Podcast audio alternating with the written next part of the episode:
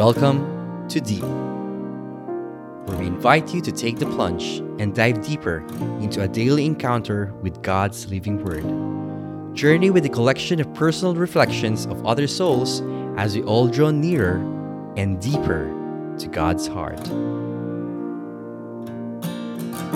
Hello, everyone, and welcome to another Soul Sunday here at Deep.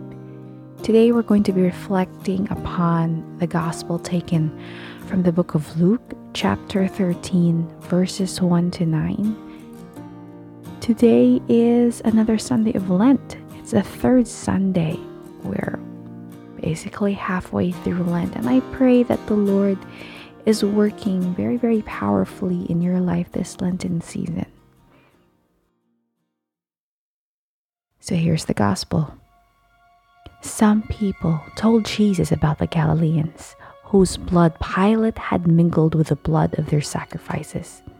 Jesus said to them in reply, Do you think that because these Galileans suffered in this way, they were greater sinners than all other Galileans? By no means. But I tell you, if you do not repent, you will all perish as they did.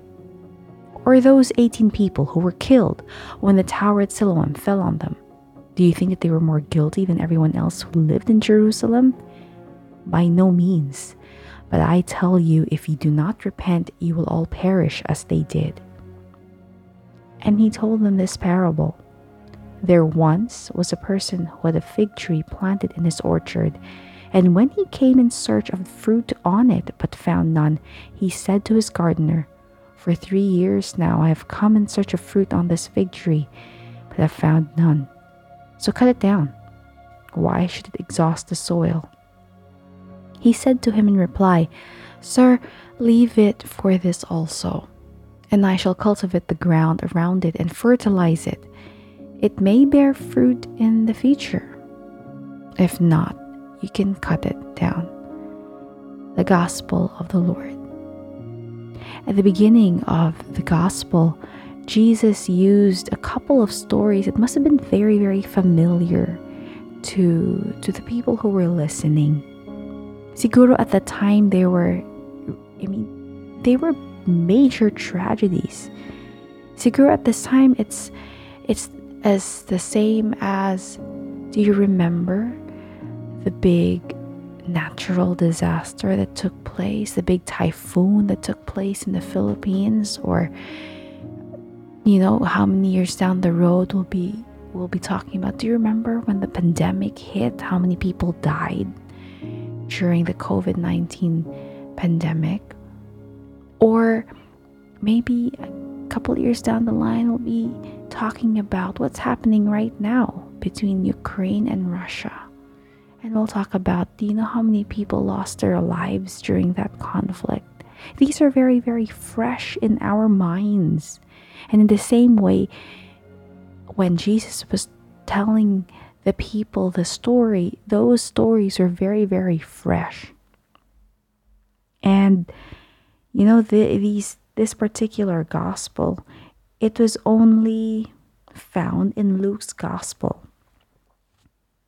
And I guess, you know, the same way, maybe some of us will, maybe some of us deep down, we may be thinking that, yeah, I may not be living such a holy life but I guess I wasn't as bad as these those others.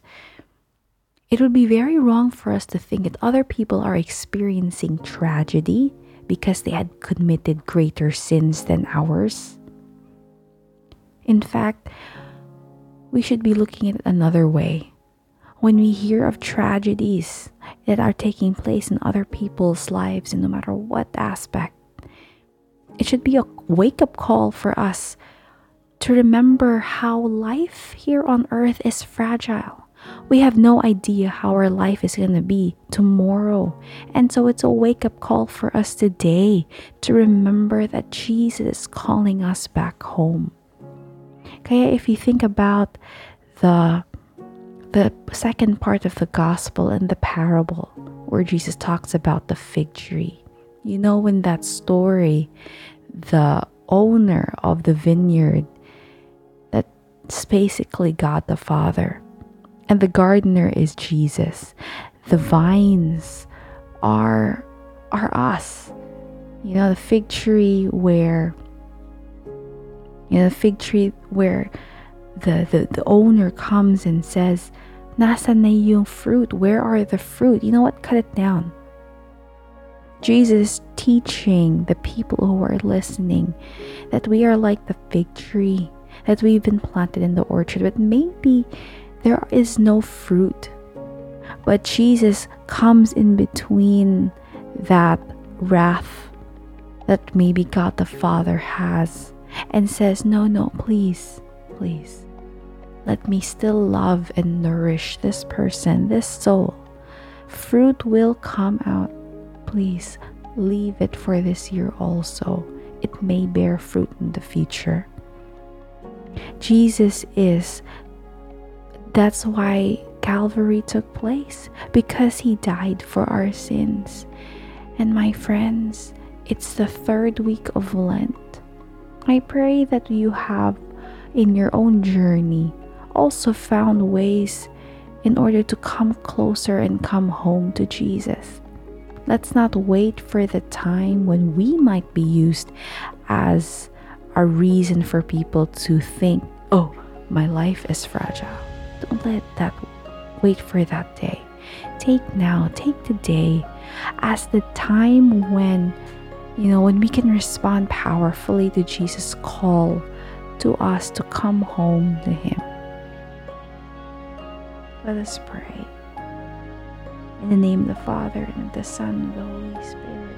Amen. Jesus, I pray that my sight be set upon you, that I may know powerful powerfully and live out powerfully what you have in store for me.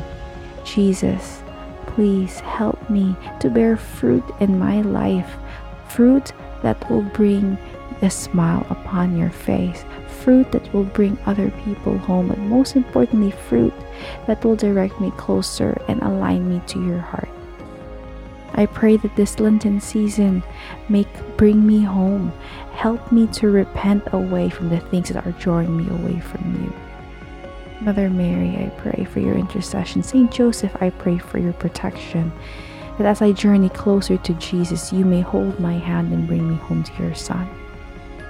Amen. In the name of the Father, and of the Son, and of the Holy Spirit. Amen. To you who are listening today, it is the third week of Lent. It is not too late. But let us not wait for it to be too late when we can come home to Jesus. You are blessed. You are loved. Have a beautiful Soul Sunday. And always remember na palangga ka sang Diyos.